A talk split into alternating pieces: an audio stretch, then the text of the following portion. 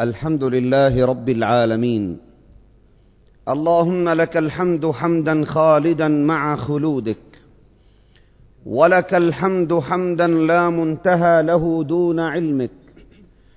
ولك الحمد حمدا لا منتهى له دون مشيئتك. ولك الحمد حمدا لا أجر لقائله إلا رضاك. والصلاة والسلام على سيدنا محمد خاتم الأنبياء والمرسلين وعلى آله وأصحابه ومن تبعهم بإحسان إلى يوم الدين. يا أيها الناس اتقوا ربكم إن زلزلة الساعة شيء عظيم. يوم ترونها تذهل كل مرضعة عما أرضعت وتضع كل ذات حمل حملها وترى الناس سكارى وما هم بسكارى ولكن عذاب الله شديد. يا أيها الذين آمنوا اتقوا الله وقولوا قولا سديدا يصلح لكم أعمالكم ويغفر لكم ذنوبكم ومن يطع الله ورسوله فقد فاز فوزا عظيما. وبعد معاشر الإخوة في قوله تعالى أعوذ بالله من الشيطان الرجيم وما خلقت الجن والإنس إلا ليعبدون. وفي قوله تعالى وعد الله الذين آمنوا منكم وعملوا الصالحات ليستخلفنهم في الأرض كما استخلف الذين من قبلهم وليمكنن لهم دينهم الذي ارتضى لهم وليبدلنهم من بعد خوفهم أمنا. يعبدونني لا يشركون بي شيئا. يعبدونني. والكلام اليوم عن العبادة وأراني مشدودا بين الحين والآخر إلى أن أركز على العبادة التعاملية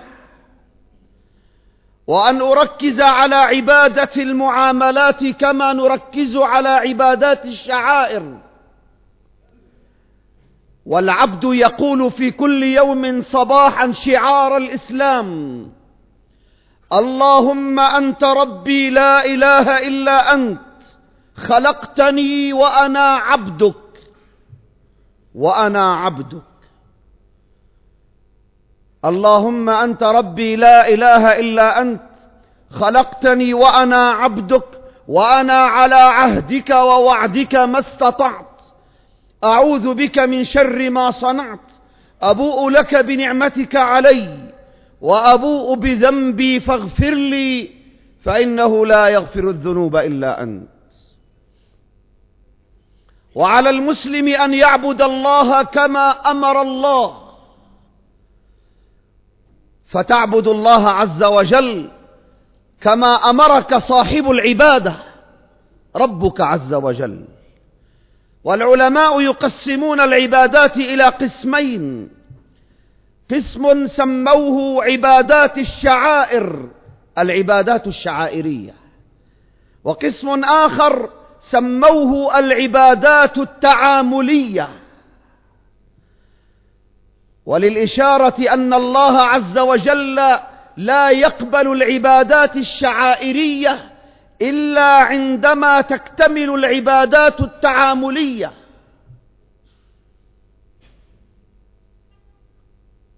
العبادات الشعائرية صلاة وصيام وزكاة وحج وكفارات ونذور وعبادات تعاملية ما بين العبد وما بين الناس من حوله.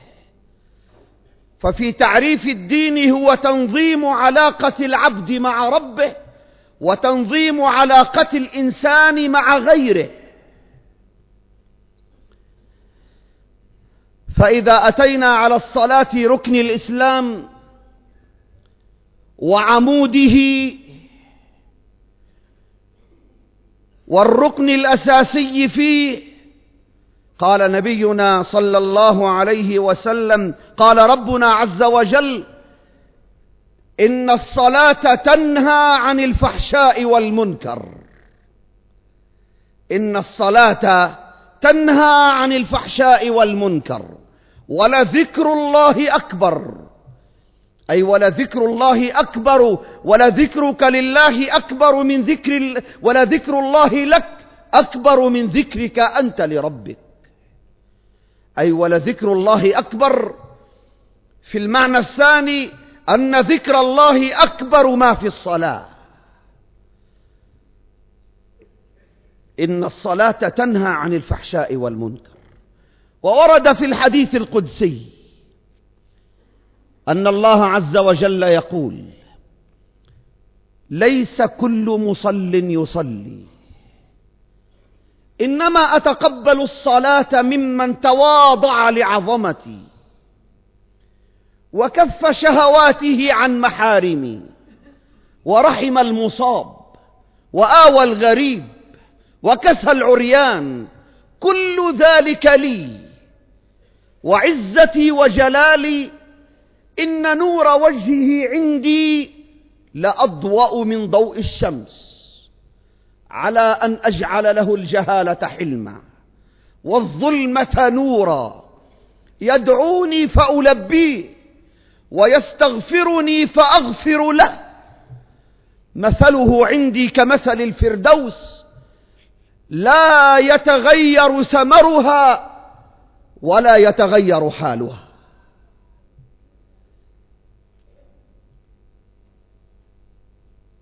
فإذا ما أتينا إلى الصيام وهو ركن شعائري يؤدي في محصلته ونتيجته إلى ركن تعاملي.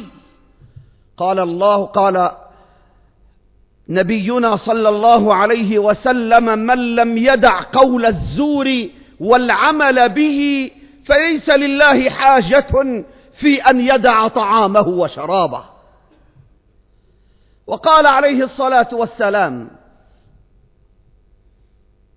إذا كان يوم صوم أحدكم فلا يرفث ولا يصخب فإن سابه أحد أو شاتمه فليقل إني صائم. إني صائم إني صائم. فإذا ما أتينا إلى الزكاة خذ من أموالهم صدقة وتطهر صدقة تطهرهم وتزكيهم به. وقال ربنا عز وجل والخطاب للمنافقين قل أنفقوا طوعا أو كرها لن يتقبل منكم. لماذا؟ إنكم كنتم قوما فاسقين. إن سبب عدم القبول أنهم كانوا قوما فاسقين. فإذا أراد الإنسان أن يحج بيت الله الحرام والناس في سعي إلى هذه الفريضة العظيمة فإذا أراد من يحج أن يحج ولكن المال الذي يحج به مال حرام فلا يتقبل منه حجه. ورد في حديث نبينا صلى الله عليه وسلم من حج من مال حرام فقال لبيك اللهم لبيك. قال له الله عز وجل لا لبيك ولا سعديك وحجك مردود عليك. لا لبيك ولا سعديك. حجك مردود عليك. حج بمال حرام.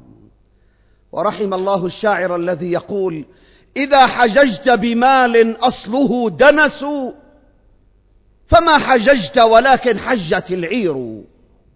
لا يقبل الله إلا كل طيبة ما كل من حج ببيت الله مبرور.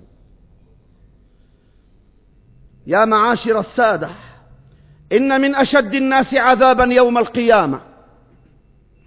رجال يصومون كما نصوم ويصلون كما نصلي فإذا خلوا بمحارم الرحمن انتهكوها. هم أشد الناس عذابا يوم القيامة. سأل النبي الكريم أصحابه أتدرون من المفلس؟ قالوا المفلس من لا درهم له ولا متاع. قال لا المفلس من أمتي من يأتي يوم القيامة بصلاة وصيام وزكاة وحج. قام بالعبادات الشعائرية. ويأتي وقد شتم هذا وضرب هذا وأكل مال هذا وسفك دم هذا. فيأخذ هذا من حسناته وهذا من حسناته فإن فنيت حسناته أخذ من سيئاتهم فطرحت فوق سيئاته ثم طرح في النار. قام بالشعائرية ولم يقم بالتعاملية. ولما سألوا النبي المصطفى صلى الله عليه وسلم قالوا يا رسول الله فلانة تصوم وتصلي وتؤذي جيرانها. وتؤذي جيرانها. فقال عليه الصلاة والسلام قولوا لها هي في النار. قامت بالعبادات الشعائرية تصوم وتصلي وتحج وتزكي ولكنها تؤذي جيرانها لم تقم بالعبادات التعاملية. قال عليه الصلاة والسلام قولوا لها فيها في النار. أما سمعتم الحديث الذي يقول دخلت امرأة النار في هرة حبستها فلا هي أطعمتها ولا هي تركتها تأكل من خشاش الأرض. حبست هرة منعتها عن الطعام والشراب ومنعت الطعام والشراب عنها فدخلت النار من أجل هرة. يا معاشر السادة إن العبادات التعاملية التي أهملها كثير من الناس والتي كانت سببا أساسيا من أسباب انتصار المسلمين سلفا وخلفا. وقد فتحت تلك البلاد العظيمة جنوب شرق آسيا بأخلاق الدعاة المسلمين وبتعاملهم بالعبادات التعاملية إلى جانب الشعائرية. فكانوا مثالا للصدق ومثالا للأمانة ومثالا للأخلاق ومثالا للاستقامة ومثالا للإنسان الذي أراده رب العالمين سبحانه. فكانوا دعاة إلى الله بأخلاقهم وكانوا دعاة إلى الله عز وجل بصدقهم وأمانتهم وهم تجار وليسوا دعاة ولكن أثروا في الناس بأخلاقهم. كم نحتاج إلى التاجر الصدوق؟ كم نحتاج إلى الموظف النصوح؟ كم نحتاج إلى الزوجة الصالحة؟ كم نحتاج إلى الزوج الصالح؟ كم نحتاج إلى الجار الأمين الصادق؟ وإلى الجار الذي يكف أذاه عن جاره ويحسن إلى جاره. كم نحن بحاجة إلى الإسلام التعاملي الذي يجعل الإنسان المسلم أنموذجا يحتذى به. زرت مرة أحد البلاد الأوروبية. فأخبرني بعضهم أن بعضا من شباب المسلمين يسرقون خطوط الهاتف في تلك البلاد الأوروبية ويتصلون بها إلى بلادهم دون أن يدفعوا نفقة ذلك. ولما سألت بعضا منهم عن ذلك فقال لي بعضهم يا أستاذ هي بلاد كافرة. نحن بحق لنا نسرقها قلت يا هذا والله لو علم بذلك أهل تلك البلاد وهم يعلمون. وعلم أن الذين يقومون بذلك هم مسلمون. والله لن يدخل واحد منهم الإسلام. لك هاي المسلمين عم يسرقوه هاي المسلمين كذابين. هي المسلمين مو مخلصين في العمل. هكذا يقولون. فلن يدخلوا في الإسلام أبدا. لن يدخلوا في الإسلام أبدا. ما أحوجنا معاشر السادة إلى المسلم الصادق إلى المسلم الأمين إلى المسلم الذي يرعى حقوق جاره إلى المسلم الذي يرى الإخلاص في العمل أمانة وعبادة ويرى عمله الذي يبتغي به وجه الله هو عبادة من العبادات. لما رأى الصحابة الكرام رجلا قويا جلدا قال الصحابة الكرام لرسول الله صلى الله عليه وسلم يا رسول الله أرأيت هذا الشاب الجلد؟ لو كان لو كانت قوته في سبيل الله. لو طلع المعركة قاتل. فقال عليه الصلاة والسلام إن كان خرج أي خرج من بيته إن كان خرج يسعى على ولده على أولاده على ولده صغارا فهو في سبيل الله. وإن كان خرج يسعى على أبوين شيخين كبيرين فهو في سبيل الله.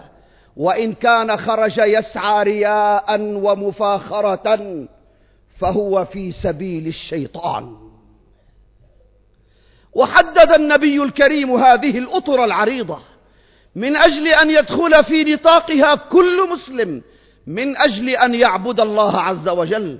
فالعامل وراء آلته يعبد الله من خلال إخلاصه ومن خلال أمانته.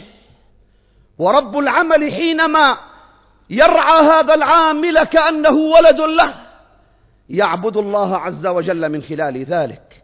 وعندما يصبر الواحد منا على أذى جاره ويكف أذى جاره عنه ويكف أذاه عن جاره يرى في ذلك أنه يعبد الله سبحانه وتعالى. فلقد ورد في الحديث التاجر الصدوق التاجر الصدوق مع النبيين والصديقين والشهداء يوم القيامة. يا معاشر السادة كم نحن بحاجة إلى إلى إلى العبادات التعاملية. العبادات التعاملية. العبادات التعاملية. عامل العمل رب العمل مع العامل الصديق مع صديقه الجار مع جاره الاستقامة في العمل تجارة أو صناعة أو غير ذلك الأب مع أولاده يعدل بينهم الصدق الأمانة الإخلاص كل هذا هو إسلام عملي. ما أبعد بعض الناس عن هذا الإسلام العملي. ويركضون ويركضون إلى الإسلام الشعائري. سأل بعضهم سأل بعضهم الإمام البيهقي صاحب السنن سنن البيهقي. فقال له الرجل يا إمام ما فضيلة الصلاة في الصف الأول؟ الصف الأول له فضيلة كبيرة. ولو يعلم الناس ما في الصف الأول لاستهموا عليه. عملوا عليه قرعة. فنظر الإمام البيهقي فإذا بالسائل يسأل عن فضل الصف الأول وإذا به يأكل المال الحرام ويأكل الربا. والإمام البيهقي يعلمه فقال له رضي الله تعالى عنه قال يا هذا ليكن درهمك حلال وصلي في الصف الأخير. بتصلي بالصف الأول عم تأكل أموال الناس بالباطل. بتصفي بتصلي بالصف الأول وعم تظلم الناس. تصلي في الصف الأول وتظلم زوجتك تصلي في الصف الأول وتؤذي جارك تصلي في الصف الأول وتغش الناس. قال له ليكن درهمك حلال وصلي في الصف الأخير. معاشر السادة الكرام نحن بحاجة إلى إسلام عملي. كما قال أحد العلماء يوما ليكن كل واحد منكم ليكن كل واحد منكم محمدا صغيرا. أنت نسخة مصغرة عن سيد الخلق محمد بن عبد الله صلى الله عليه وسلم. أخلاقك يجب أن تكون مثل أخلاقه ومعاملتك مثل معاملته وصدقك مثل صدقه وهكذا في كل أمور حياتك. لقد كان لكم في رسول الله أسوة حسنة. معاشر الإخوة الكرام هذا هو الإسلام الشعائري والإسلام التعاملي العبادات الشعائرية والعبادات التعاملية ليكن الواحد منا حريصا حريصا على الإسلام التعاملي. عندما تقضي حاجة من حاجات إخوانك قد يكون ذلك خير لك من قيام الليل. وعندما تصدق في عملك وتستقيم في شغلك قد يكون ذلك خير من صيام الاثنين والخميس. وهي عبادة شعائرية. فعلينا بالعبادات التعاملية. علينا بالعبادات التعاملية أيها الإخوة والتي يفتقدها كثير من المسلمين. لو أردت التفصيل في ذلك أكثر لضاق بنا الوقت ولكن أحببت أن أهمس في آذانكم كلمات لعلها أن تنقلب إلى أفعال في حياتنا العملية إن شاء الله. نسأل الله أن يوفقنا لما يحب ويرضى وأن يجعلنا من الذين يستمعون القول فيتبعون أحسنه. أقول قولي هذا وأستغفر الله.